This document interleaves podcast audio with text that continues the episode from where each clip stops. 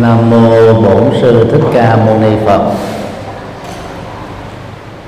Kính thưa um, quý đại đức ni nhân dịp vào viếng thăm trường hạ Bạch Văn chúng tôi uh, xin dành thời gian cho phần giao lưu Phật pháp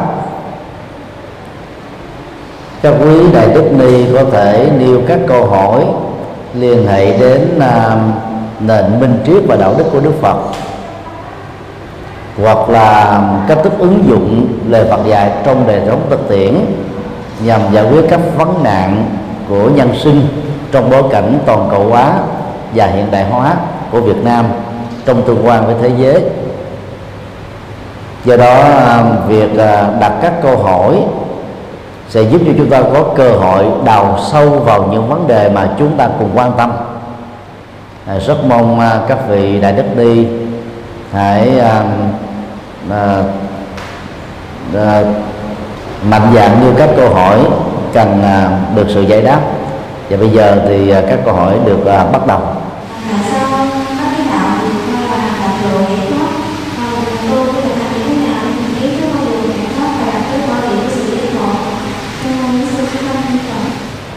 Đó là câu hỏi khá lý thú đi vào à, cốt lõi nền à, triết học của Đức Phật mà vốn ngài đã đóng góp à, rất là to lớn cho sự thay đổi nhận thức và phương pháp thực tập tôn giáo trong lịch sử tư tưởng của nhân loại. Chân lý mà Đức Phật khám phá dưới cội bồ đề giúp cho ngài đạt được ba tuệ giác lớn chính là tứ thánh đế chân lý được đức phật tuyên thuyết đầu tiên tại vườn nai.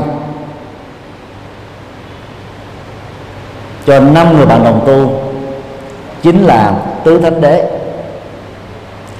Chân lý được đức phật nhắc lại lần cuối, trước khi trút hơi thở cuối đời tại vườn rừng sinh thái Tara sông Thọ Kusinaga Ấn Độ, cũng là tứ thanh đế và đây là phát minh mang tính đóng góp rất to lớn của Đức Phật trong uh, uh, sứ mệnh giải quyết các vấn nạn khổ đau của kiếp người. Nhận xét về uh, giá trị của tứ diệu đế như là một phương pháp tâm linh được Đức Phật khám phá đó. Trong kinh Trung Bộ Đức Phật đã um, nêu ra nhận xét như sau. Bát chánh đạo là đập lộ dẫn đến giải thoát niết bàn. Ngoài bát chánh đạo, không có thánh nhân đích thực. Ngoài bát chánh đạo, không có giải thoát đích thực. Ngoài bát chánh đạo, không có thánh quả đích thực. Lời nhận xét này rất tiếc vậy ít được các tăng sĩ theo trường phái Phật giáo Đại thừa ảnh hưởng từ Trung Quốc bao gồm Trung Quốc, Việt Nam, Nhật Bản, Nam Bắc Triều Tiên quan tâm. Một trong những lý do dẫn đến sự thất bại đó là vì từ thế kỷ thứ nhất sau tây lịch đó, Trung Quốc đã có cái nhận thức xem những kinh điển mà tính nguyên chất của đó gần với lời dạy của Đức Phật trong văn học kinh tạng Bali đó là tiểu thừa. Về nghĩa đen á, tiểu thừa có nghĩa là cổ xe nhỏ phương tiện chuyên chở nhỏ. Về nghĩa bóng á, là phương pháp thực tập nhỏ nhoi ích kỷ ti tiện mặc cảm và và thiếu cái tâm vị tha rồng lộng lượng bao dung để độ tất cả quần sinh. Do vì liệt, các kinh điển Bali vào nhóm kinh tiểu thừa, các trường phái đại thừa phát sinh từ Trung Quốc trở đi đó, đều không muốn đọc các bản kinh gốc vì không có tăng sĩ nào muốn tâm địa của mình trở nên hẹp hòi ích kỷ.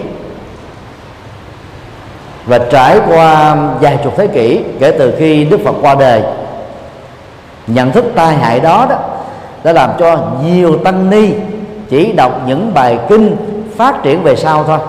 Còn những bài kinh gốc của đức phật đó hầu như là bỏ quên. Về bản chất bác chánh đạo như chúng ta biết có thể à, phân chia làm mà ba nhóm. Nhóm trí tuệ nhóm đạo đức và nhóm thiền định. Phương pháp tu uh, hình tam giác có mối quan hệ biện chứng không thể thiếu phương diện nào. Đức Phật đã chứng đất đà quả giải thoát nhờ bát chánh đạo. Các vị Bồ Tát Đại thừa tại Ấn Độ, các thánh tăng A La Hán mà thấp nhất là sơ quả, đạt đến con đường tiệm cận thánh nhân và thánh nhân trọn vẹn là nhờ thực tập đầy đủ các phương diện của bát chánh đạo. Các đức phật quá khứ cũng thế các đức phật tương lai cũng không khác. Phật thích ca hiện tại đó đã truyền bá phương pháp tứ thánh đế để nhằm giải quyết các vấn nạn của kiếp người nói chung. Về à, bố cục đó thì à, tránh tri kiến được xem là tầm nhìn chân chính bao gồm thế giới quan nhân sinh quan phù hợp với duyên khể vô thường vô ngã. Chánh tư duy đó thuộc về tư duy tích cực, tư duy nhân quả, tư duy thoát khỏi tham ái sân hận, si mê và chấp thủ. Hai phương diện này đó, ai sở hữu được và sống với nó sẽ đạt được trí tuệ. Mà theo Đức Phật đó, chính là chiếc chìa khóa để kết thúc khổ đau. Và Đức Phật rất là có dụng ý khi đặt chánh kiến, chánh tư duy lên vị trí hàng đầu và hàng nhì. Và ngài đã sánh ví trong kinh Trung Bộ đó, nơi nào mặt trời xuất hiện, toàn bộ các hoạt động trong ngày cho con người và dạng vật bắt đầu được kéo theo. Tương tự, nơi nào có tránh chi kiến, tức là trí tuệ đúng, có tránh tư duy là suy nghĩ, chân chính và thích hợp, thì toàn bộ đời sống đạo đức và đời sống thiền định đó được thực hiện một cách toàn mãn.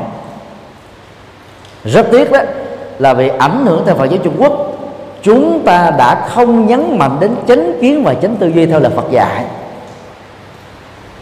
Bởi vì để có chánh kiến và chánh tư duy, chúng ta phải bác học đa văn, kinh điển về nền minh triết của Đức Phật. Mà vốn theo Đức Phật đó, nó là một trong bảy dữ liệu để giúp một người phàm trở thành thánh nhân.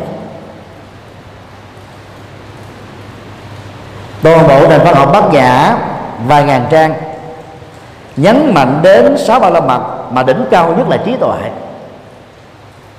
Để đạt được quả vị bồ tát đó, không có hành giả nào không trọn vẹn trước đất trí tuệ ba la mật mà chánh kiến cho tư duy là yếu tố để đạt được mục tiêu cao quý này. Do đó, không có chánh kiến và thiếu chánh tư duy đó, chúng ta chỉ là những người sống với niềm tin tôn giáo thôi.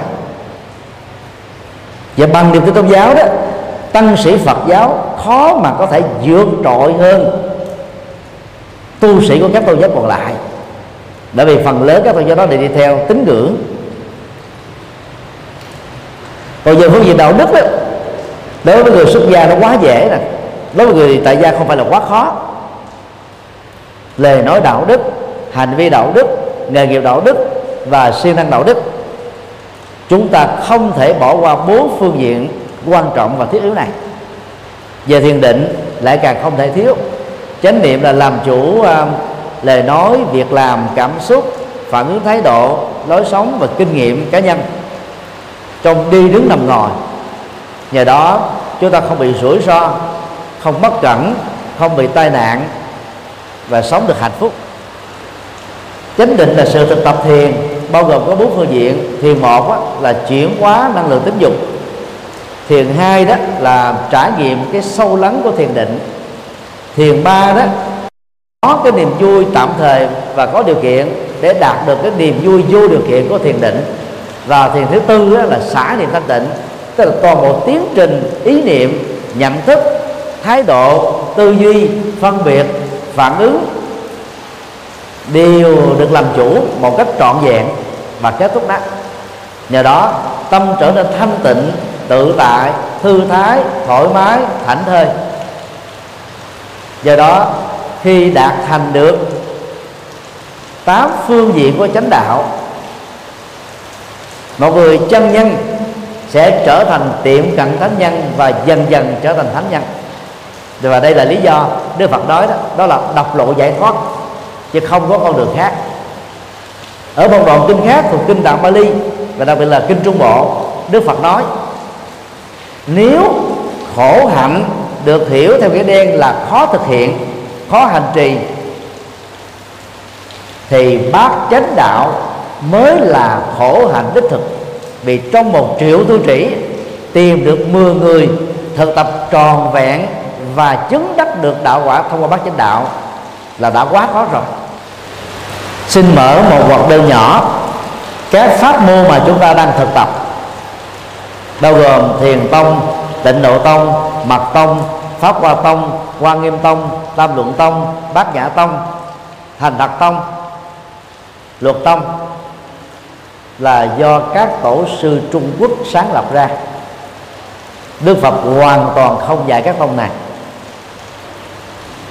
Và các tổ sư đó, khi thích một bài kinh nào, thì lấy bài kinh đó làm cánh cửa đi vào Phật pháp, cho nên gọi đó là pháp môn do đó đó, đi tu theo pháp môn đó là chúng ta bị giới hạn cái nhận thức về sự tu trì thông qua lăng kính của một vị tổ sư Trung Quốc thuộc một trong 10 trường phái vừa nêu thôi.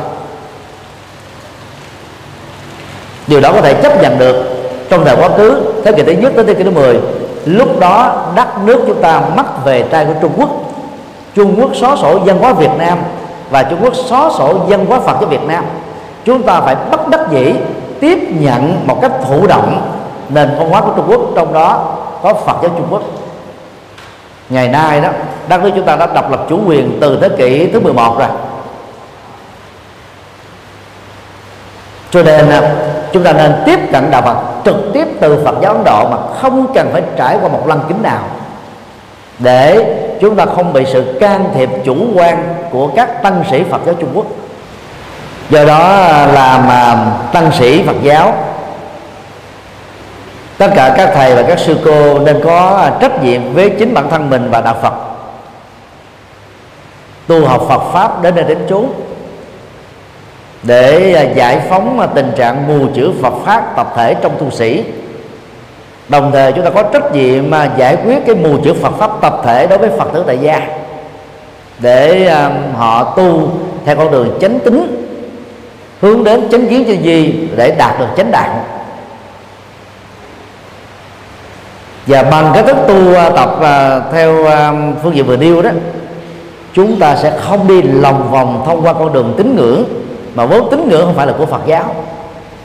Nó là cái phần phát triển về sau, nhất là khoảng 400 năm sau khi Đức Phật qua đời. Khẳng định con đường độc lộ của bác chánh đạo không phải là tự đề cao mình, mà là nhằm trả cái giá trị sáng kiến, sáng tạo của Đức Phật cho Đức Phật lịch sử. Để từ đó, chúng ta là người tu học theo ngài đó, phải có trách nhiệm thực tập và truyền bá những lời dạy cao quý và chân sắc của ngài. Dĩ nhiên là kêu gọi này là rất khó. Khó ở chỗ là gần hai chục thế kỷ qua chúng ta đã có thói quen tiếp nhận đạo Phật qua lăng kính Trung Quốc rồi. Bây giờ mình đi theo một cái cách khác đó, tự động nó thấy nó xa lạ. Mà cái gì xa lạ, nó tạo ra một cái phản ứng à, dội ngược. Phản ứng à, đẩy lội ra. Nhưng mà rồi đó, đặt lên bằng cân giữa lời của các tổ sư Trung Quốc dạy và lời Đức Phật Thích Ca dạy, nếu là người thông minh, chúng ta phải chọn Đức Phật thôi. Do đó tu tập đầy đủ bát chánh đạo đó, chắc chắn là cái kết quả chúng ta sẽ có mặt ngay trong cái sống hiện tại này. Nếu không thành thánh nhân, chúng ta tối thì cũng trở thành chân nhân đúng nghĩa và làm được Phật pháp và mang lại cái cái giá trị ánh sáng Phật pháp cho những người hữu duyên để giải quyết các vấn nạn khổ đau của họ. Xin đi câu hỏi khác.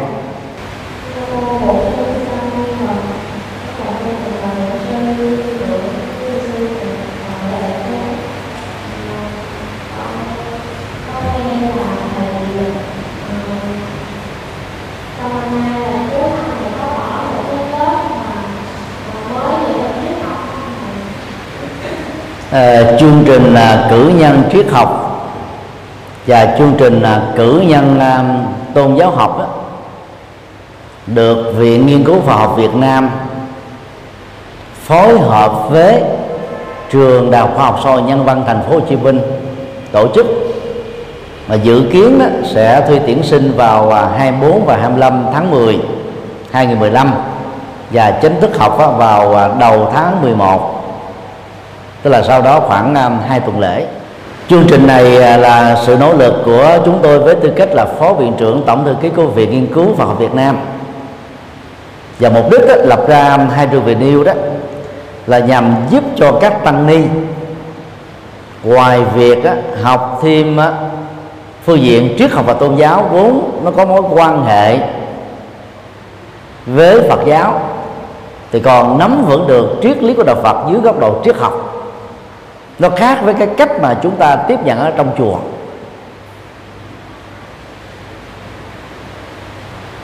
Bằng à, kinh nghiệm của cá nhân từ à, năm 94 à, đến à, 2001 đó, chúng tôi tốt nghiệp tiến sĩ à, triết học.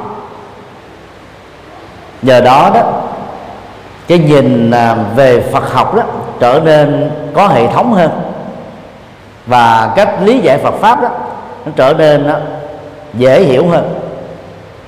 Bởi vì à, chiều sâu của triết học Phật giáo đòi hỏi đến kiến thức nền tảng rất vững. Mà các tăng ni đó khi theo học thông thường ở các trường Phật học thôi đó nhất là cái trường trung cấp đó, thì à, cái kiến thức à, lớp 12 phần lớn là bổ túc. Thì khó có thể đủ cái kiến thức nền tảng để tiếp xúc được xử lý được và ứng dụng toàn bộ nền minh triết cao và sâu sắc của Đức Phật. Cho nên à, khi mình học và môn à, triết học và tôn giáo học trong đó có chín môn Phật học, thì à, cái học trong cái tương quan so sánh và đối chiếu sẽ giúp cho chúng ta hiểu thấu đáo mình và các nền triết học tôn giáo khác. Từ đó đó tăng ni tốt nghiệp đó đủ tự tin để tham gia các cuộc đối thoại liên tôn giáo, đối thoại liên triết học mà vốn là nhu cầu không thể thiếu trong bối cảnh toàn cầu hóa giữa các tôn giáo. Vì đây là chương trình đào tạo chánh quy, mà bằng cấp là trường đại học khoa học xã hội nhân văn cấp. Cho nên học rất là nghiêm túc. Một tuần học 6 ngày, một ngày đó học mà 5 giờ. Học phí do trường quy định là 6 triệu một năm. À, chùa giác ngộ sẽ um, ủng hộ 20% để giúp cho um, chư tăng chư ni theo học chương trình này đó có thể tiết kiệm được một à, triệu rưỡi đồng cho mỗi năm học. Mà 4 năm học là tiết kiệm được 6 triệu. Đó như là một cái sự khích lệ mà chúng tôi um, tha thiết kêu gọi các tăng ni đó nên theo học hai chương trình này. Và chúng tôi tin chắc rằng là sau khi tốt nghiệp đó bằng à, kiến thức à, Phật học có trong chương trình. Gồm có à, 24 cho đến 27 tín chỉ. Và kiến thức triết học và tôn giáo học đó, chúng ta sẽ tự tin hơn và thành công hơn trong việc uh, truyền bá giải thích lời Phật dạy một cách có hệ thống và có chiều sâu. Để từ đó chúng ta tạo ra một cái nhãn quan mới về đạo Phật khác với cái nhìn tín ngưỡng mà thông qua phong tục tập quán đó, đó là làm cho đạo Phật bị lệch lạc đi rất là nhiều. Thậm chí có thể xa rời bản chất gốc của đạo Phật nữa. Do đó nếu à, bổn sư của các sư cô các thầy mà chưa à, quan hỷ được đó thì các vị nên giải thích với thầy của mình rằng đó mặc dù gọi là triết học và tôn giáo học nhưng mà trong chương trình là có chín môn Phật học bao gồm Phật học khái luận đạo đức học Phật giáo giới luật học Phật giáo triết học Phật giáo nhập môn, Phật giáo nguyên thủy về đại thừa, nhận thức luận Phật giáo, triết học chính trị xã hội Phật giáo và logic học Phật giáo. Đây là những môn mà người học vào sẽ có một cái tầm nhìn bao quát và rất hệ thống về nền triết học của đạo Phật nói chung. Còn nếu mà học ở trường Phật học, trong các học viện đó, chỉ có khoa triết học Phật giáo thì mới học đầy đủ các cái môn vừa nêu còn các khoa khác á, chỉ học một phần thôi. Đó là cái cốt lõi của nền triết học Đức Phật. Và khi đặt vào các cái văn bản chứa đựng các học thuyết về nêu đó chúng ta buộc phải thay đổi cái nhận thức của mình hoàn toàn về đức phật và đạo phật. Và điều này đó nó sẽ giúp cho chúng ta mạnh dạn hơn trong việc truyền đạo gần với lời dạy gốc của đức phật. Và theo chúng tôi nếu làm được như thế đó giới chính trị giới kinh doanh giới trí thức giới trẻ sẽ đến với đạo phật rất nhiều. Thì hình thức uh, truyền bá đạo Phật ngày nay của chúng ta tại các chùa đó đã gắn liền với tín ngưỡng quá nhiều mà vốn phải của đạo Phật. Từ đó các thành phần vừa điêu ta quay lưng với đạo Phật. Đến chùa chỉ toàn là chị em phụ nữ mà phần lớn là u 50 trở lên. Đang khi đạo Phật đó, là bi trí và dũng. Trí và dũng là thuộc về nam tính bi á, là thuộc tình thương mà tình thương thì nam nữ gì cũng có nó là cộng thông. Mà đến chùa đó chúng ta toàn thấy là nữ tính thôi. Là vì cái cách thức làm đạo của chúng ta nó quá xa với Đức Phật vì nó gần với Trung Quốc mà Trung Quốc là nước sản xuất tính gì đoan khá mạnh chúng ta phải mạnh dạng nhận diện được vấn đề này để chúng ta mới mạnh dạng làm thay đổi cái nền Phật học tại Việt Nam để từ đó cách thức làm đạo học đạo truyền bá đạo để phụng sự dân sinh của chúng ta có hiệu quả hơn. Nó mang lại được cái kết quả an vui hạnh phúc cho con người. Bây giờ và tại đây chứ không phải chờ sau khi chết. Vì bản chất triết lý của đức phật là như thế. Cho nên nếu à, ai thấy à, thích hợp với à, hai môn vừa nêu đó thì chỉ còn vài hôm nữa đó là chương trình này đã, đã khép lại rồi. Hiện nay đã phát hành được 300 hồ sơ và cần phải tổ chức ờ, ôn thi trong vòng nửa tháng tế tức là sau ờ, rằm ờ, tháng 7 đó, là bắt đầu ôn thi. À, ôn thi trung bình một tháng thì chúng ta sẽ dự thi. Ai đậu đó thì sẽ theo học. Các thầy các sư cô đó chỉ cần có bằng lớp 12 hoặc là bổ túc văn hóa lớp 12 là đã đủ tiêu chuẩn để học chương trình này. Là bằng cấp đó là được bộ uh, giáo dục đào tạo thừa nhận nó là bằng cấp cấp quốc gia. Cho nên chúng ta có thể sử dụng bằng cấp đó để theo học các chương trình thạc sĩ, tiến sĩ về sau này. Rất là thuận lợi. Và làm được việc đó, chúng ta đang góp phần thành tựu được văn tuệ, tức là trí tuệ do học rộng hiểu gì về Phật pháp. Và trên nền tảng văn tuệ đó, chúng ta đạt được loại trí tuệ thứ hai là tư tuệ, tức là trí tuệ do nghiền ngẫm, thấu đáo, lời dạy của Đức Phật.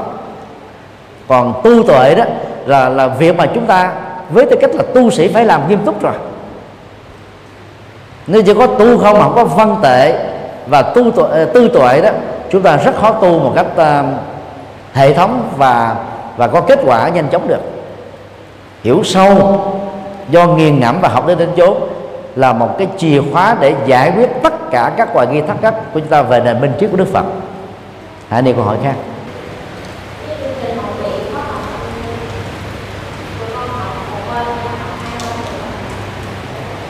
Để học giỏi, chỉ nên học một chương trình thôi.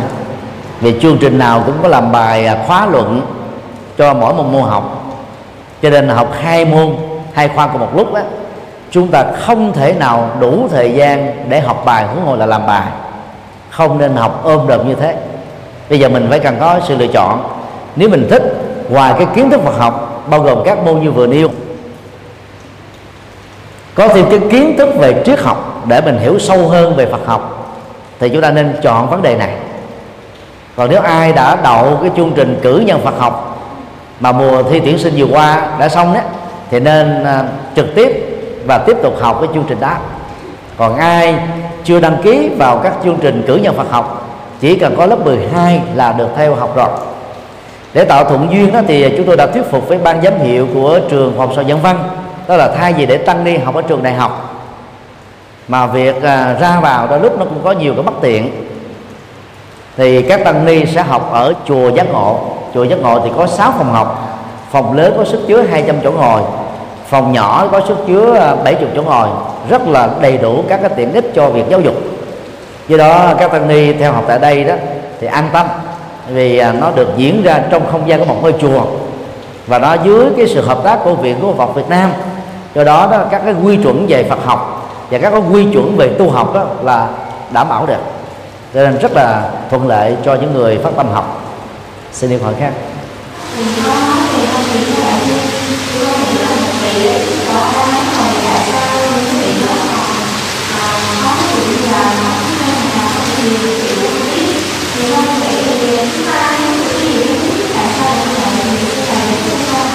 câu hỏi này đó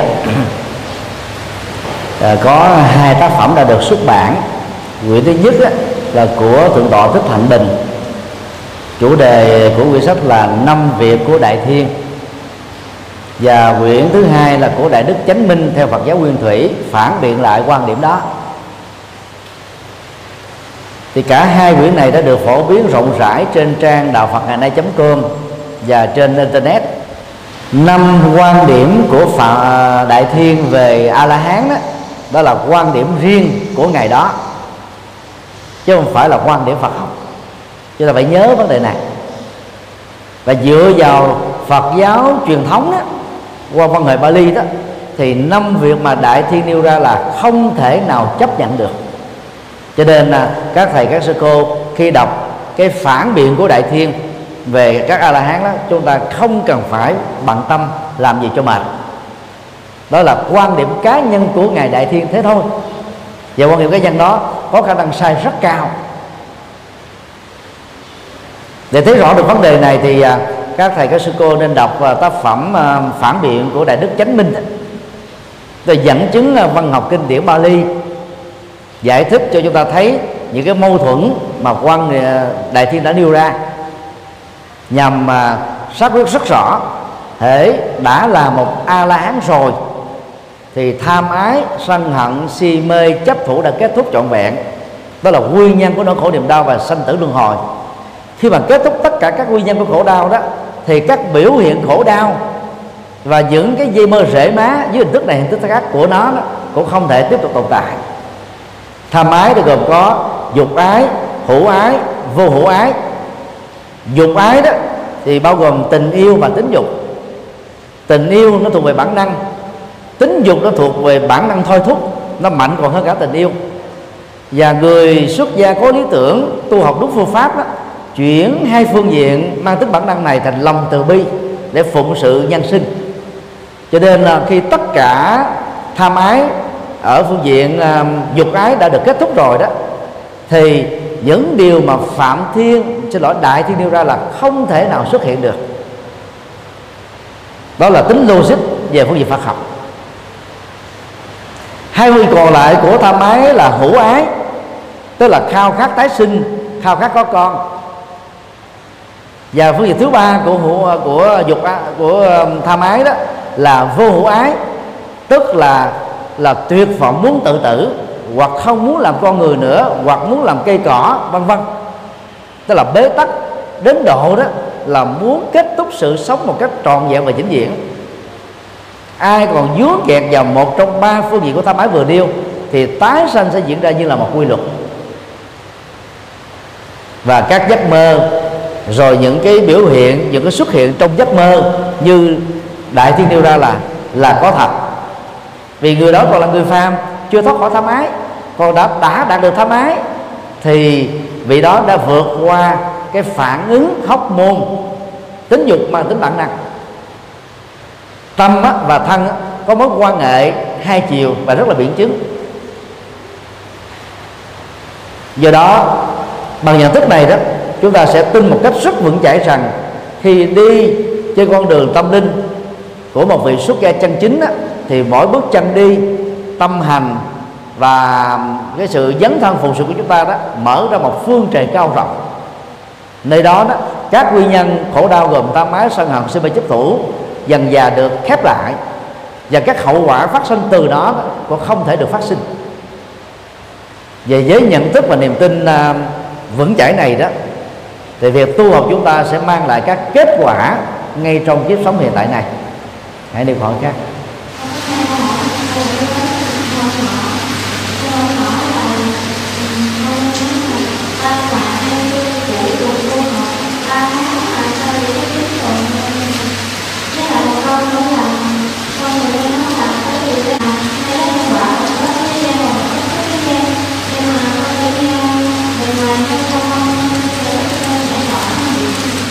chữ tuần ở trong hán ngữ đó. Có hai cách tính điểm về thời gian. Và cách tính điểm thứ hai đó, tuần đó là 10 ngày. Giống như khái niệm chục ở ờ, nước Việt Nam vậy đó. Có nơi tính một chục là 12 có nơi tính một chục là 10 có nơi tính một chục là 8 và tuần đó là 10 ngày cũ tuần đó là 90 ngày tam hoặc là ba tháng, hai cái này đó là đối, và nội dung của nó là giống như nhau thôi. Nhân à, tiện đây thì chúng tôi xin à, mở thêm một dấu hoạt đơn nhỏ để giải thích thêm. Đã từ lâu đó, phần lớn các tu sĩ chúng ta có khuynh hướng lý giải rằng là cái gì mà Đức Phật lập ra ba tháng ăn cư là do vì, là Đức Phật nhìn thấy rằng là mùa mưa đó bất tiện cho việc uh, điêu du hành quá độ. Và thứ hai nó dẫn đến cái việc uh, giảm đạp côn trùng. Mà hậu quả của đó là tạo ra cái chết bất đắc dĩ đối với uh, các loại côn trùng vi tế. Và điều đó, đó được thúc đẩy khi mà ngài a nan thấy được cái truyền thống cao quý này ở trong uh, đạo sa môn lõa thể tức là kỳ đại giáo và tương trình với đạo Phật, Đức Phật mới nhân đó phát triển và trở thành là một văn hóa tu học cho người xuất gia suốt 90 ngày. Quan điểm này hoàn toàn khó có cơ sở để được chấp nhận. Trên thực tế đó, thì ba tháng an cư mùa hạ tại Ấn Độ rất hiếm có mưa. Chúng tôi ở Ấn Độ 7 năm rưỡi. Và hiện nay đó về cái uh, dự báo uh, thiên văn đó tại Ấn Độ chúng ta chỉ cần lên Google là có được hết. Lúc nào có mưa không có mưa. Cho nên đưa lý do nhập hạ vì bị mưa là không đúng. Cái đó là chúng ta lấy cái địa dư của Trung Quốc và Việt Nam làm hệ quy chiếu. Và mùa hạ của chúng ta đó nhất là ở cái cái miền Sài Gòn trở về Cà Mau thì hầu như một tuần chúng ta có đến 5 lần mưa vào buổi chiều tối rồi. Và thậm chí mưa rất là tầm tã như hiện nay mưa đang diễn ra ngoài trời. Ấn Độ không có mưa dai mưa dài mưa nhiều mưa to như thế. Một năm á, ở Ấn Độ miền Bắc nơi mà Đức Phật đi hoàng hóa suốt 45 năm đó tìm ra được năm sáu cơn mưa là đỏ con mắt rồi. Và chúng ta vẫn còn nhớ vào thời Đức Phật là quy định đó, tỳ kheo và tỳ kheo ni, mỗi nửa tháng tắm có một lần thôi là vì không có nước. Nếu mưa nhiều thì có nước có nước thì mới tắm được mỗi ngày. Do vì không có nước, tiết kiệm nước mà chúng ta phải đành ở dơ nửa tháng tắm một lần thôi. Chúng ta không có lựa chọn khác. Chứ nếu mà ấn độ là mùa, có mùa mưa giống như việt nam á thì nói rằng là đức phật chế vì đi dẫm đạp côn trùng là không nên. Đằng này hoàn toàn không phải như thế. Dựa vào à, kinh điển à, trường bộ và kinh trung bộ đó chúng ta thấy là trong ba mùa ăn cư trong các mùa ăn cư đó thì có rất nhiều các cái câu hỏi đối thoại liên tôn giáo và triết học xảy ra giữa đệ tử xuất gia của Đức Phật với các vị sa môn bà la môn của Ấn Độ. Mặc dù biết là các vị đó sai nhưng mà các vị xuất gia là tăng binh á, không đủ sức để thuyết phục và lý giải. Cho nên mới về tương trợ với Đức Phật, rằng là khi gặp những tình huống như thế đó, chúng con phải làm cái gì để giúp cho người hiểu sai đó trở nên hiểu đúng. Đức Phật nhân đó mới truyền trao các kinh nghiệm đối thoại liên tôn giáo và đối thoại liên triết học. Như vậy, nhập hạ một, là một cơ hội để Đức Phật truyền bá các cái kinh nghiệm hoàng pháp điều thứ hai, nhập hạ cũng là một cái cơ hội và truyền bá hoàn pháp đó. Thì còn là dịp mà tất cả các tăng sĩ tạm nạp lại cái bình năng lượng tâm linh mà 9 tháng là Phật sự đó, đôi lúc nó bị à, cạn đi. Cho nên ba tháng đó chúng ta đào sâu hơn để có được cái mới hơn, cái sâu sắc hơn. Và sau 3 tháng ra khi ra làm đạo thuyết pháp giảng kinh đó, chắc chắn là nó có hiệu quả cao do đó đó, lý giải đức phật vay mượn đạo sa môn kỳ na là không chuẩn về phương diện này. Ngày nay đó nhập hạ là một cái dịp rất quý để thầy trò và bạn đạo đó cùng tu học trong một mái chùa. Chúng ta truyền trao kinh nghiệm cho nhau, nhắc nhở nhau, đôn đốc nhau, dìu dắt nhau trong tu học. Và thứ hai đó à, nhập hạ cũng là cái cơ hội để các phật tử tại gia gieo ruộng phước cúng dường. Nhờ đó mà cái cái cái nguồn phước báo của họ đó ngày càng được tăng trưởng. Mà chúng ta đó lại có cơ hội sử dụng cái nguồn cúng dường đó để làm các phật sự chân chính lợi ích cho cả đôi đường. Việt Nam à, do hệ quả của chiến tranh để lại có nhiều thập niên đó các trường lớp Phật học của chúng ta bị đóng cửa và các tu sĩ xuất gia và hành đạo trong giai đoạn đó đó, vô tình đã dẫn đến tình trạng là mất cơ hội học Phật học. Một cách có hệ thống, một số nơi đó, các tân sĩ mùi chữ Phật pháp, thì ba tháng ăn cư đó là cái dịp để các tu sĩ được học lại Phật học. Từ các vị tôn túc, tăng và ni có kinh nghiệm về lĩnh vực này. Miền Bắc rất nghiêm túc về nhập hạ cho nên um, khi um, hồ sơ để giải quyết uh, tấn phong lên hàng giáo phẩm thượng tọa ni sư hòa thượng và ni trưởng đó người ta dựa vào niên lạp nhập hạ hàng năm chứ không phải là dựa vào cái niên thọ giới. Dầu mình có thọ giới đủ số năm nhưng mà không có nhập hạ sẽ không bao giờ được tấn phong lên hàng giáo phẩm thượng tọa ni sư hòa thượng và ni trưởng và bằng cách này đó thì các chương trình à, hành chánh của giáo hội trung ương được triển khai được áp dụng được phổ cập tạo ra tính thống nhất của Phật giáo trên toàn quốc. Cho nên là giàu có bận rộn chúng ta phải nhập hạ là vì thế. Từ à, năm 2006 thì chúng tôi đã đề xuất hội đồng điều hành học viện Phật giáo Việt Nam tại thành phố Hồ Chí Minh đó là tổ chức cái lịch học của tăng ni học viện á, theo lịch học ngoài đời. Và điều này nó rất phù hợp với cái thời gian nhập hạ. Nghĩa là 3 tháng hạ là nghỉ hè. Trong thời gian nghỉ hè tăng ni đã trở về trú xứ của mình để nhập hạ. Hiện nay đó rất tiếc đó học viện là nơi duy nhất làm việc này. Còn các trường Phật học còn lại trên toàn quốc đó, là học một cái lịch mà nó không giống ai. Điều đó nó gây ra rất nhiều các trở ngại. Bởi vì ngay mùa hạ mình phải đi học ngay thời điểm ta nghỉ hè thì mình cấp sách đến trường. Và rất tiếc đó nhiều à, ban giám hiệu của các trường trung cấp Phật học và cao đẳng Phật học trên toàn quốc đó, đã không mạnh dạng và nhanh chóng thay đổi lịch học cho nó phù hợp với lịch học trên toàn cầu. Về à, tứ diệu đế đó khi phân tích bản chất đó chúng ta thấy cái chiều sâu của triết lý này nằm ở chỗ đó Đức Phật đưa hệ quả lên đầu đối với à, phạm phàm nhân, nỗi khổ niềm đau là một kết quả từ những hành động phi pháp, phi đạo đức, phi lương tâm. Và khổ đau nó làm cho người ta bị ám ảnh, khó quên. Và để cam kết kết thúc nó đó, thì Đức Phật dạy chúng ta phải có một cái cái bản lĩnh ghi nhận khổ đau đang có mặt với mình là một hiện thực. Từ đó Đức Phật kêu gọi chúng ta tránh ba thái độ tiêu cực sau đây. Thứ nhất phớt lờ khổ đau, vì như thế là liều mạng. Phớt lờ khổ đau khổ đau vẫn tiếp tục tồn tại, thậm chí nặng hơn. Thứ hai, đào tẩu cái khổ đau, vì như thế là thiếu trách nhiệm. Trốn tránh khổ đau bằng đào tẩu không phải là giải pháp.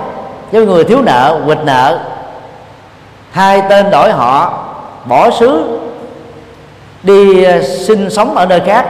Không vì thế mà cái nợ đó kết thúc hoặc là một cái phạm pháp đào tẩu, bị truy nã ba chục năm sau, bốn chục năm sau, nếu bị phát hiện, vẫn phải bên đền tội trước pháp luật thôi. Thứ ba, cường điều quá khổ đau, tức là chúng ta buông cái cảm xúc vào trong khổ đau, từ đó một cái khổ đau nhỏ nó trở thành khổ đau lớn. Từ bỏ ba thái độ tiêu cực này, Đức Phật dạy chúng ta là phải có trách nhiệm tri nguyên được nguyên nhân của khổ đau và làm được điều đó chúng ta đã giải quyết được vấn nạn khổ đau hết 50% rồi.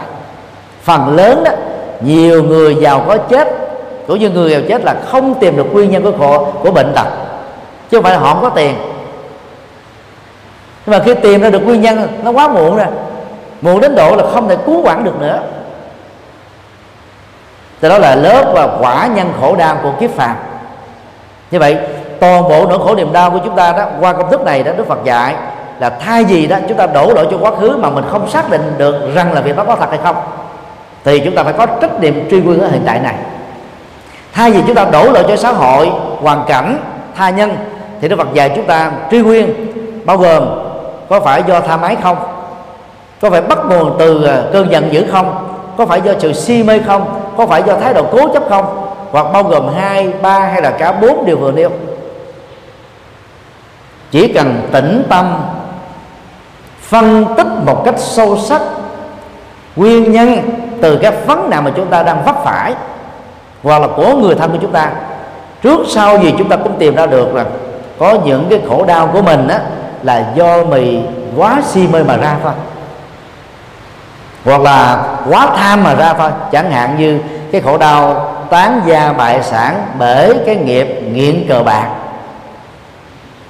Đó là do hai hai nguyên nhân chính đó chứ không có đổ thừa là kiếp trước tôi thiếu nợ. Nên kiếp này tôi phải ờ, tức là đốt tiền, không có ờ, thắp hương cho chủ sông bạc nói như thế là biện hộ. Không thể giải quyết khổ đau được. Như vậy, học theo tứ thánh đế đó, thì tăng sĩ Phật giáo phải có trách nhiệm phân tích được, chỉ ra được đâu là cái đầu mối nỗi khổ niềm đau mà người Phật tử đang trông đợi chúng ta. Thất bại về vấn đề này đó, tu sĩ đó chưa trở thành là tu sĩ trọn vẹn và đúng nghĩa. Chứ tôi thường sánh ví đó, tu sĩ giống như là bác sĩ. Trước đây có bác sĩ đó là phải truy nguyên được bệnh và điều trị được bệnh cho bệnh nhân để phục hồi sức khỏe và kéo dài tuổi thọ. Tu sĩ đó phải giúp cho người phật tử bị khổ đau đó tìm được nguyên nhân và kết thúc đó. Mà muốn như thế chúng ta phải có kiến thức Phật học vững. Có kiến thức thế học vững thì mới làm được. Còn tôi chỉ có tu đạo đức không đó là mới đủ cái phần cần thiết nhưng mà chưa được trọn vẹn. Bởi vì bác chánh đạo gồm có đạo đức, thiền định và trí tuệ. Trí tuệ là quan trọng, đạo đức không chưa đủ.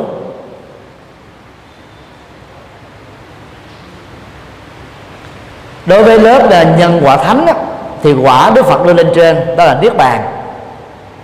Niết bàn không phải là cảnh giới nơi chốn niết bàn không phải là mặt trời, mặt trăng niết bàn không phải là thiên đường niết bàn không phải là thế giới tây phương cực lạc là trạng thái trong thanh tịnh khi mà toàn bộ nỗi khổ niềm đau, các nguyên nhân khổ đau và biểu hiện khổ đau là không còn tồn tại được nữa. Và để đạt được kết quả đó mà vốn là mục tiêu hướng đến của những vị xuất gia chân chính, có lý tưởng cao quý chúng ta được Đức Phật khuyên là phải thực tập bát chánh đạo thôi, không có con đường khác.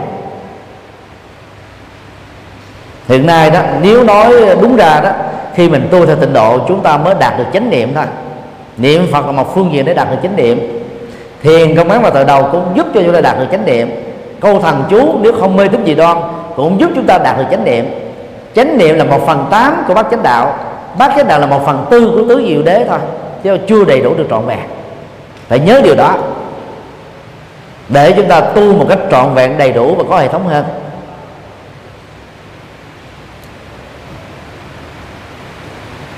Như vậy, để kết thúc sanh tử luân hồi mà người xuất gia trong đời đó, chúng ta phải kết thúc các nguyên nhân của khổ đau, tham ái, sân hận, si mê, chấp thủ. Điều này đó, về bản chất, người tại gia không làm được. Bởi vì người tại gia còn tình yêu và hoạt động tính dục trong quan hệ vợ chồng và quan hệ giới tính. Mà trong khi đó, suốt 20 thế kỷ qua thì Trung Quốc luôn luôn đó chủ trương con đường giải thoát cho Phật tử tại gia. Và đặt họ lên trên một cái um, cái cái tư thế nỗ lực quá cao mà họ với hoài không tới. Thì bản chất lối sống của họ và cái kết quả họ trong đời là mâu thuẫn nhau. Nếu tu tại gia mà giải thoát sanh tử được đó, thì đức phật khích lệ xuất gia làm gì cho mệt? Đức phật đi xuất gia làm gì cho mệt? Ngài ở nhà làm vua, tu tại gia là có thể giải thoát rồi. Do đó, giải thoát là con đường mà phần lớn người xuất gia tu chân chính nó có lý tưởng, có thể đạt được. Còn người tại gia độc thân, tu giống như tăng sĩ đó, thì có khả năng tương tự giống như người xuất gia.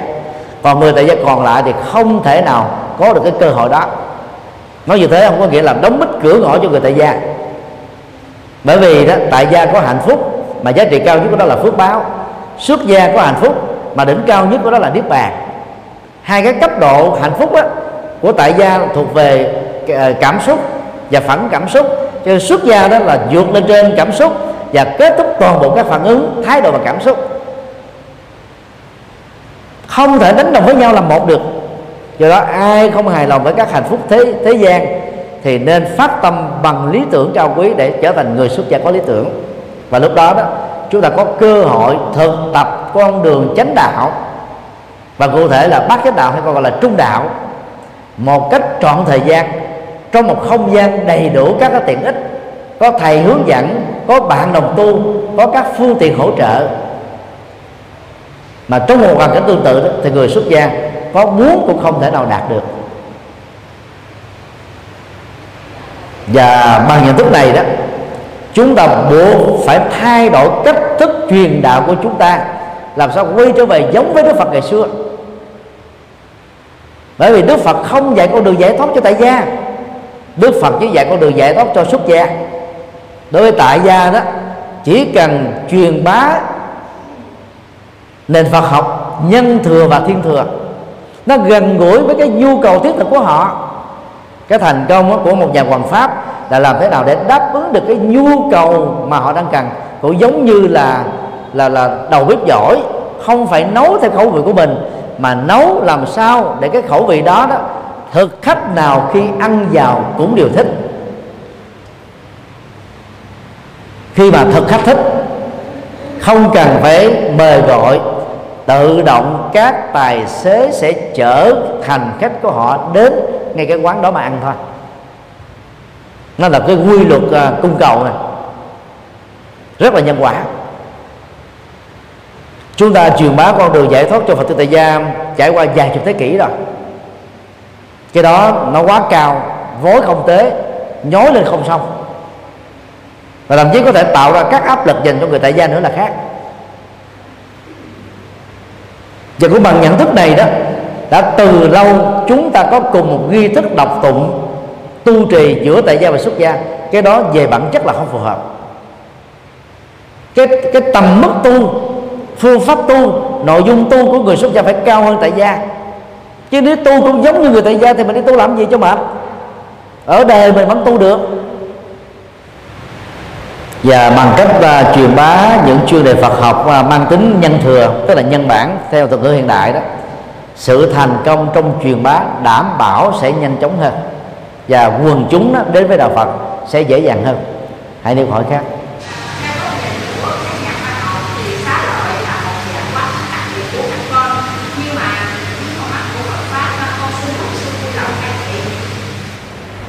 Lễ rước à, xá lệ trong chuyến chuyên cơ đưa về chùa Bái Đính đó, lúc đó đó thầy là sứ ngôn viên tiếng Anh. Và lễ đó được diễn ra tại Bồ Đề Đậu Tràng Ấn Độ nơi Đức Phật thành đạo. Thì trước khi đi uh, truyền thông uh, thông tin rằng là chính phủ Ấn Độ đã hiến cúng cho phó uh, chủ tịch nước và do đó lễ tịnh rước rất là trọng thể. Nhưng khi à, làm à, sứ ngôn viên cho lễ này đó thì chúng tôi nhận ra rằng là chẳng có chính phủ ấn độ nào cúng trong đây chứ chỉ có một vị hòa thượng miến điện thôi đã dùng các viên xá lệ niềm tin thờ ở chùa miến điện của mình ở mặt sau của à, bồ đề đậu tràng và dân cúng cho phái đoàn việt nam thôi. Và phái đoàn đã trịnh trọng rước về hiện nay đang tôn trí ở tại chùa Bái Đính. Khái niệm xá lệ niềm tin được chúng tôi sử dụng để chỉ cho xá lệ chưa trải qua các giám định ADN để xác định gen di truyền có đúng là dòng họ thích ca hay không. Để xác thực rằng là có phải Đức Phật hay không. Thứ hai đó là cũng chưa trải qua giám định C14 để xác định niên đại ra đời của các viên xương cốt đó trải qua gần 200 năm khảo cổ học. Các nhà khảo cổ học Anh, Ấn Độ và Nepal nỗ lực tập thể đó mới tìm ra được bốn tháp trong số 8 tháp thờ xá lệ thật của Đức Phật theo lịch sử mô tả thôi. Riêng à, à, tráp đá thờ xá lệ Phật ở tại à, Varanasi sau đó Đức Phật chuyển pháp luân đó đã bị ông Ragasin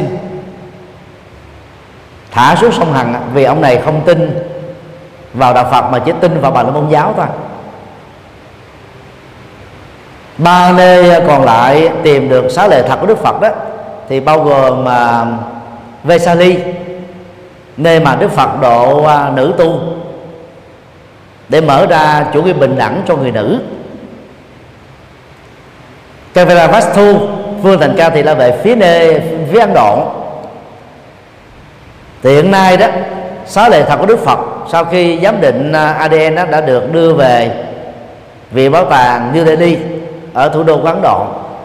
Còn xá lệ thật của Đức Phật ở tại Vesali đó đã đưa về viện bảo tàng quốc gia Patna các viên xá lệ thật này đó có màu xương giống như con người chúng ta thôi, không có màu sắc gì hết. Nói cách khác, tất cả các loại xương sau khi thiêu, dưới tác động của nhiệt độ 1.000 độ C trở lên bằng điện, đều tạo ra các phản ứng màu trên xương, nhiều hoặc là ít. Những người khi còn sống đã sử dụng quá nhiều các hóa chất trong thực phẩm và hóa chất trong thuốc, thì quá trình thiêu đó tạo ra cái phản ứng hóa học để làm cho xương bị ngã màu. Và do vậy sẽ là một ngộ nhận lớn và tai hại nếu chúng ta xem đó là xá lệ. Chẳng có gì là xá lệ trong đó cả. Úc là quốc gia có nhiều gỗ hóa thạch, màu sắc sặc sỡ còn hơn các viên xá lệ màu mà chúng ta đồn thổi và đi triển lãm khắp nơi trong khoảng 15 năm qua.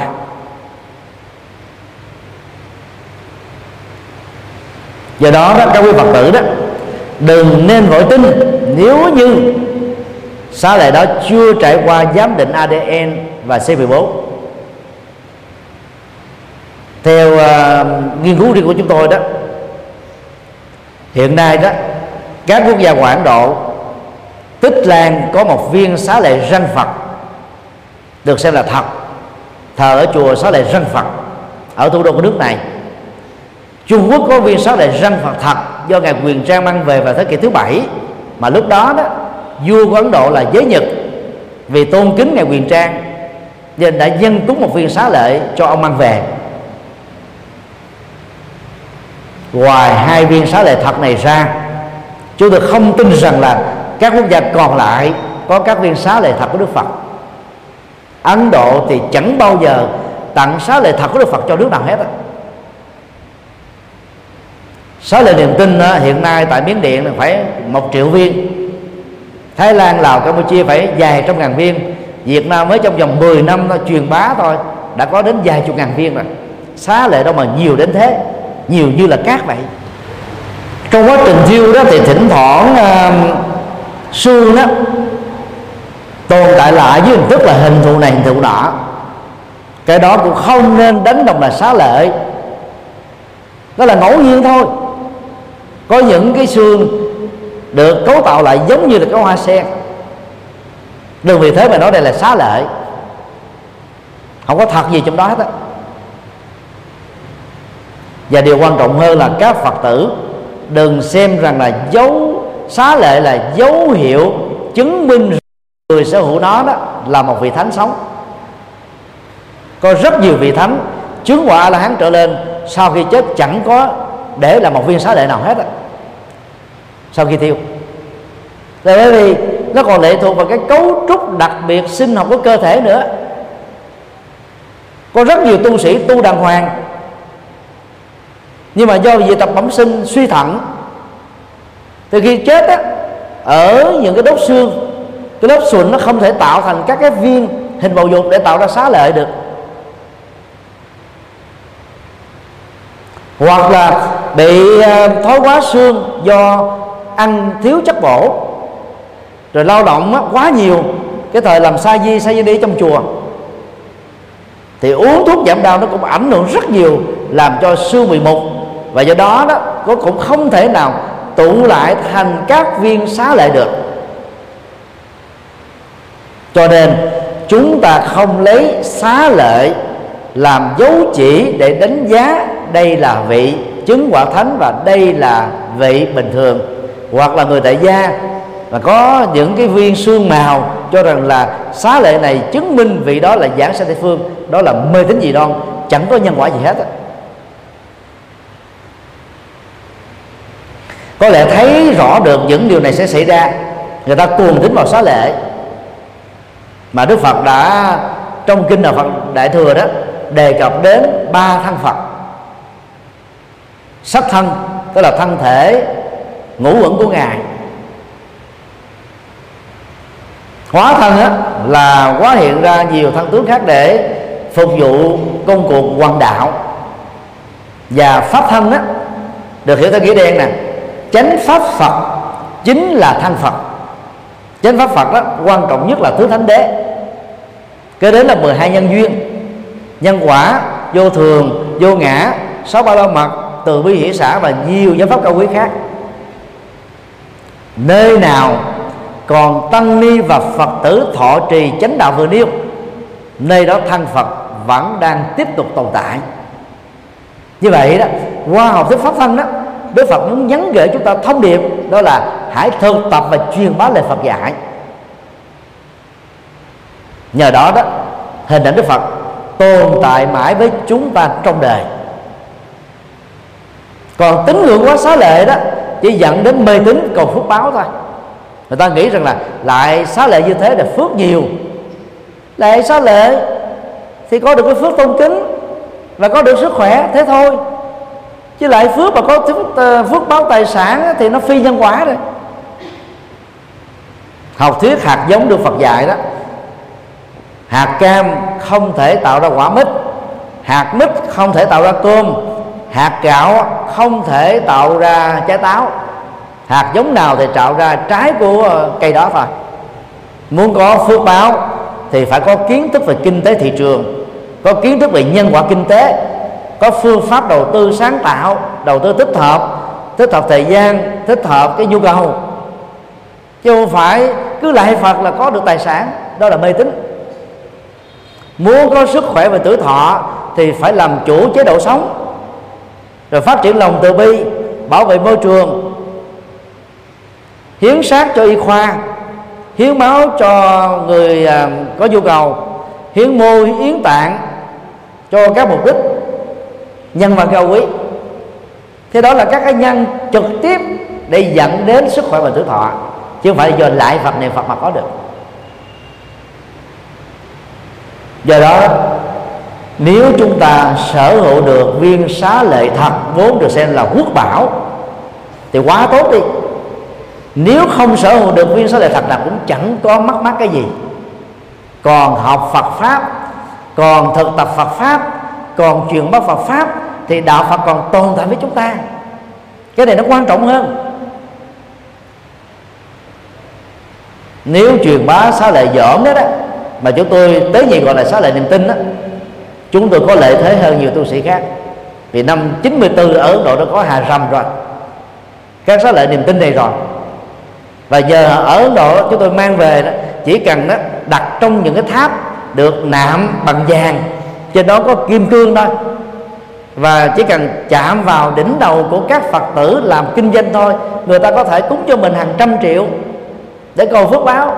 Làm phật sự gì cũng thành công, không có khăn gì hết nhưng chúng tôi không làm như thế tại vì cái gì không thật thì mình không truyền bá. Dù nó có mang lại cái lệ lạc cho chùa mình đi nữa, cũng nó không. Còn truyền bá chánh đạo, chúng ta sẽ có được bồ đề quyến thuộc. Và sau này đó, khi mình khởi lên một cái thiện chí gì đó, hoặc là phật sự, hoặc là thiện sự, chúng ta sẽ có bồ đề quyến thuộc để hưởng ứng khắp nơi trên toàn cầu. Đừng sợ truyền bá mê tín giống như tín đồ của các tôn giáo khác đó thì tín đồ đến rất đông. Nhưng mà chiều bá chánh đạo và chánh tính đó, thì số lượng là có giới hạn. Tại vì những người như thế đó phải có tinh thần tự lập không có dựa dẫm có phương pháp có kiến thức để đi đúng con đường. Nó phải nỗ lực một cách bài bản. Do đó chúng ta không hòa theo không hưởng theo các cái phong trào triển lãm xá lệ trên thế giới hiện nay mà nó chỉ diễn ra phần lớn là tại các ngôi chùa của cộng đồng Việt Nam trong nước và nước ngoài thôi. Tại sao các quốc gia khác người ta không tiếp nhận, mà chỉ có Việt Nam tiếp nhận thôi? Như vậy là Việt Nam quá mê tín đi. Các nước khác đã biết quá rõ đây là xá lệ niềm tin. Có phải là xá lệ thật của Đức Phật đâu? Nhiều nơi chưa làm xá lệ bài ra các viên đá màu, mà đó là xá lệ quyết thương máu làm gì mà có xá lệ máu sau khi đốt cháy nó có thành tro bụi thôi, nó còn có gì đâu mà mà gọi là xá lệ huyết tương. Rồi có nhiều còn phịa ra nữa, xá lệ, quan âm, xá lệ địa tạng. Quan âm có phải là con người lịch sử đâu mà có xá lệ. Địa tạng có con người lịch sử đâu mà có xá lệ. Vì người ta phê đặt ra, cho nên người ta không cần phải nghiên cứu lịch sử gì hết. Người ta chỉ truyền hóa bằng đức tin thôi. Và những người nào mê tín thì lao theo các cái phong trào triển lãm đó nó chỉ có lệ cho những ngôi chùa làm công việc đó thôi. Nó không có lệ cho đại của Phật giáo. Vì đó là xá lợi giỡn. Chưa từng trải qua giám định y khoa để xác định ADN và C14 còn ở tại Ấn Độ, người ta làm công việc đó nghiêm túc à. Các nhà khảo cổ học làm việc đó có trách nhiệm à. Người tu học Phật phải dùng lý trí để đánh giá mọi vấn đề, không để cho cái cảm tính mình dẫn dắt và chi phối để chúng ta không truyền bá điều gì là trái với lời dạy chân chính của Đức Phật. À, xin yêu câu hỏi cuối cùng. Trước đó ờ, ngài muốn gặp với bà, vậy tại sao ờ, con đường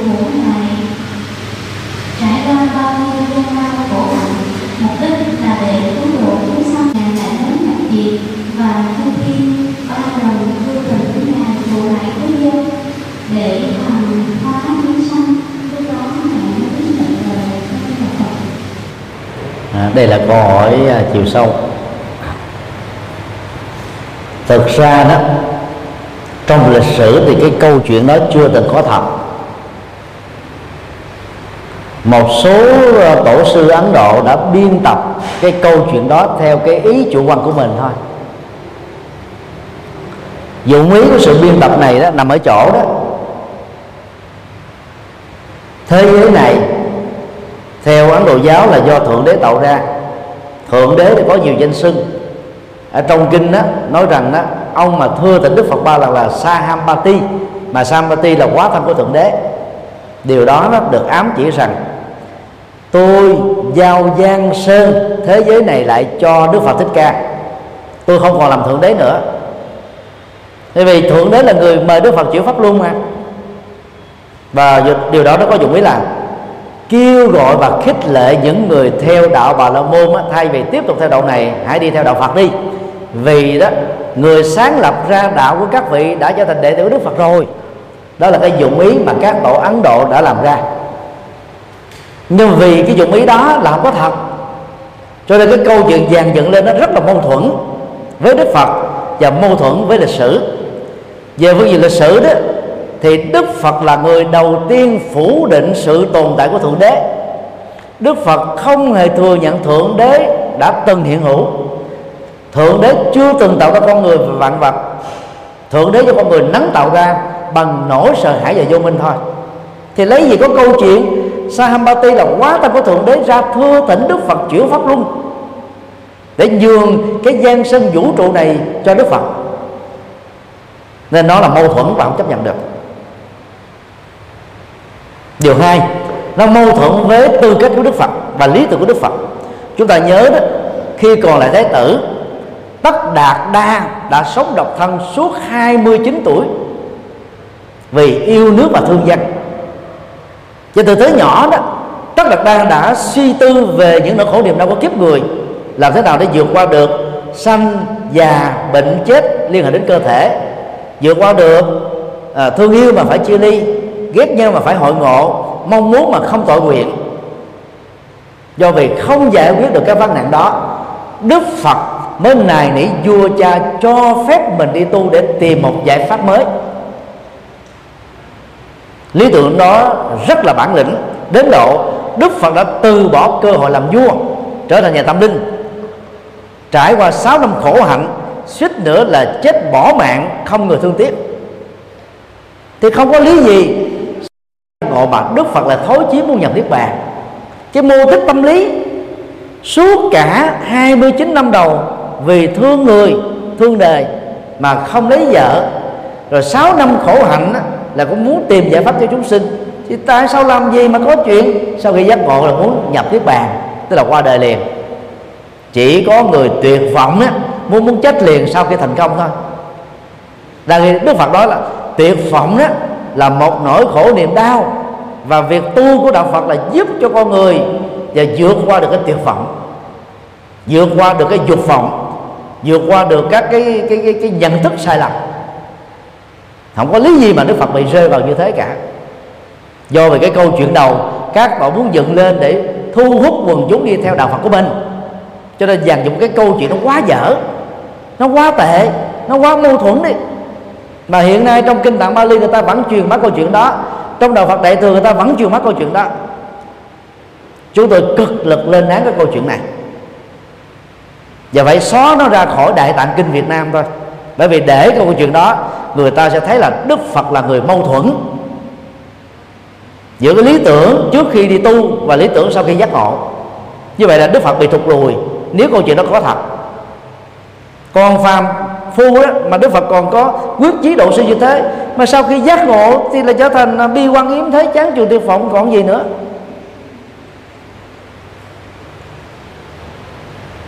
Do đó, đã đến lúc mà chúng ta phải nghiêm túc đánh giá lại đâu là những đoạn kinh bị biên tập về sau để chúng ta bỏ nó đi và trả lại cái chân lý của Đức Phật với Đức Phật.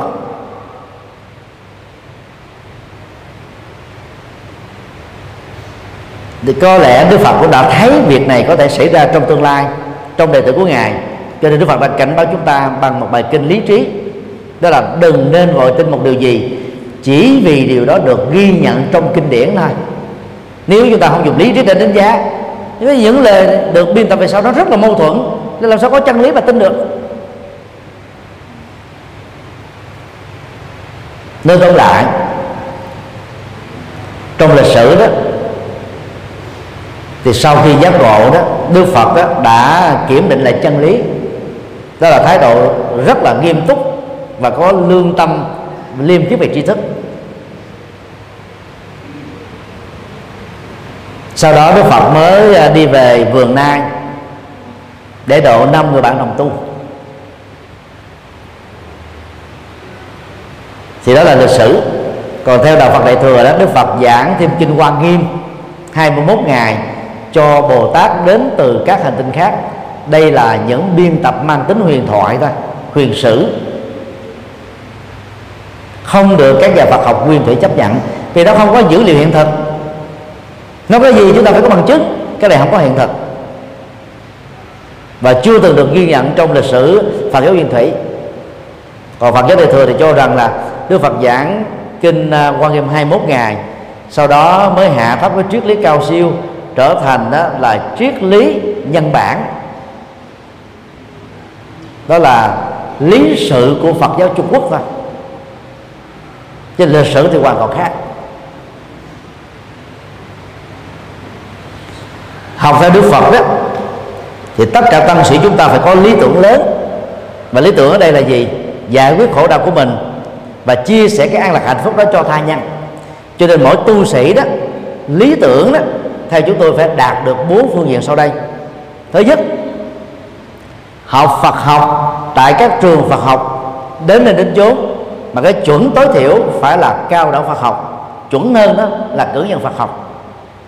Bằng kiến thức nền tảng này đó, tăng ni đủ sức để giảng kinh thuyết pháp, dịch kinh viết sách và làm các Phật sự. Đối với tinh thần Phật dạy, hiện nay đó, tu sĩ Phật giáo đạt được trình độ cử nhân Phật học đó chỉ mới được khoảng 15% thôi. Đó là con số quá thấp mà lẽ ra nó phải là 99% cho nên đó, nếu ai thấy mình không đủ có năng lực để học Phật học đó, thì đừng nên đi tu. Vì đi tu mà mình không có kiến thức Phật học đó, mình không trở nên hữu dụng cho cuộc đời được. Sinh viên ngoài đời đó để lập nghiệp người ta có cử nhân thạc sĩ phó tiến sĩ tiến sĩ quá dễ. Chúng ta đi vào chùa rảnh chỉ có tu không, đâu có là phải lập nghiệp, làm kinh tế, rủi ro, thua lỗ và những sức ép gia đình, xã hội. Chúng ta phải thuận lợi hơn họ nhiều chứ. Chẳng lẽ học Phật học có chừng đó mà học không nổi? Thì làm sao làm đạo nổi? Do đó, đã chọn con đường quyết tâm đi tu. Dầu mình có chậm lúc người khác, phải đi một quyết tâm. Nếu các thế hệ đàn anh và cha ông, thầy tổ của chúng ta đạt được trình độ chuẩn chuyên sâu về học, tôi tin rằng tôi cũng có tiềm năng đó, năng lực đó, và tôi quyết tâm đạt được điều đó. Chúng ta không có biện hộ lý do là tuổi lớn, sức khỏe kém, trình độ thấp, để không học. Để không học làm tu sĩ vô ích. Vì cái chức năng của tu sĩ là truyền trao chân lý, giống như chức năng của bác sĩ là là để khám bệnh và điều trị bệnh. Thứ hai, đã làm tăng sĩ đó, thì đời sống đạo đức chúng ta phải thân cao và vượt trội hơn các phật tử tại gia.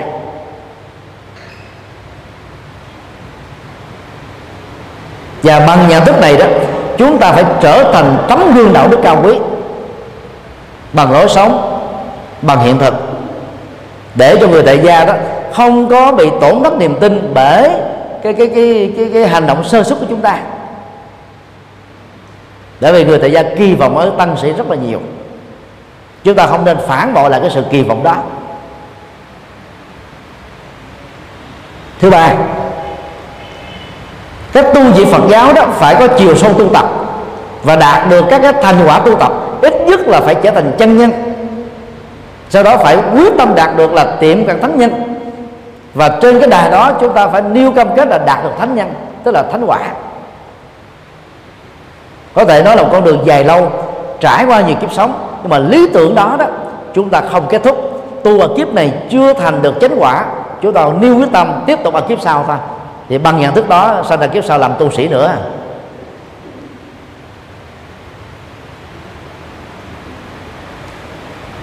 Thứ tư, phải làm phật sự. Các phật sự trọng yếu của tu sĩ phật giáo bao gồm giảng kinh thuyết pháp, viết sách, dịch kinh dạy học hoàn pháp, mà nội hàm của nó phải là phật pháp. Giống như kỹ sư đó thì làm cái công việc à, công nghệ, kỹ thuật.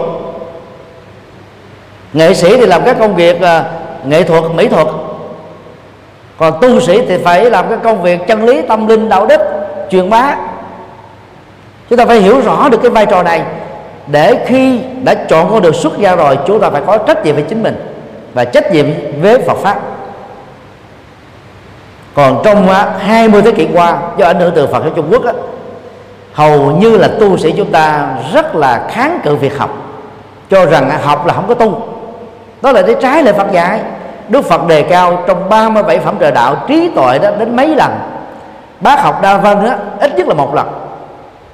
Vai trò chánh kiến chánh tư duy đó xuất hiện nhiều lần trong các kinh tu sĩ thời Đức Phật đều là các nhân sĩ tri thức trong các lĩnh vực, vai trò xã hội khác nhau.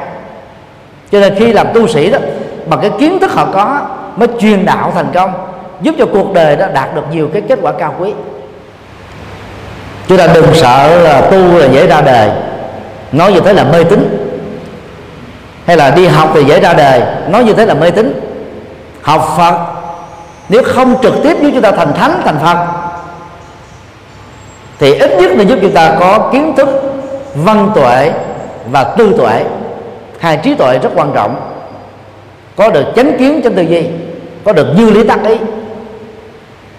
Và trong kinh đó, tương ưng tôi vật trả lời với ngài an nếu tu sĩ nào mà không rành được Phật học thì tu sĩ đó không thể nào trở thành thánh được. Đây là điều mà tăng ni nên nhớ giống như bác sĩ mà không biết về y khoa thì làm sao là bác sĩ?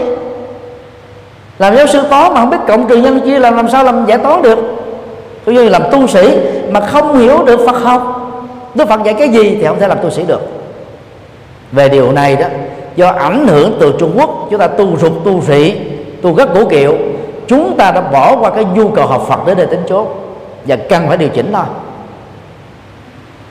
Đó là lý do tại sao đền trước học Phật giáo quá cao siêu mà bây giờ trên toàn cầu chúng ta mới chỉ có được khoảng 450 triệu người thôi. Chưa được một phân nửa so với Thiên Chúa giáo. Mới bằng được một phân nửa so với Hồi giáo, cuồng tính thôi. Mà lẽ ra đó, đạo Phật trí tuệ như thế đó, chúng ta phải có dân số nhiều hơn vì đạo Phật đã tồn tại 26 thế kỷ trên hành tinh này rồi. Lý do rất đơn giản là do trình độ dân trí về Phật học của tu sĩ quá thấp. Mà khi trình độ Phật học quá thấp rồi đó chúng ta chỉ truyền bá mê tín dị đoan thôi. Truyền bá những cái điều mà những người Phật tử tại gia chỉ cần nghe, gọi là hai, ba buổi là hiểu được.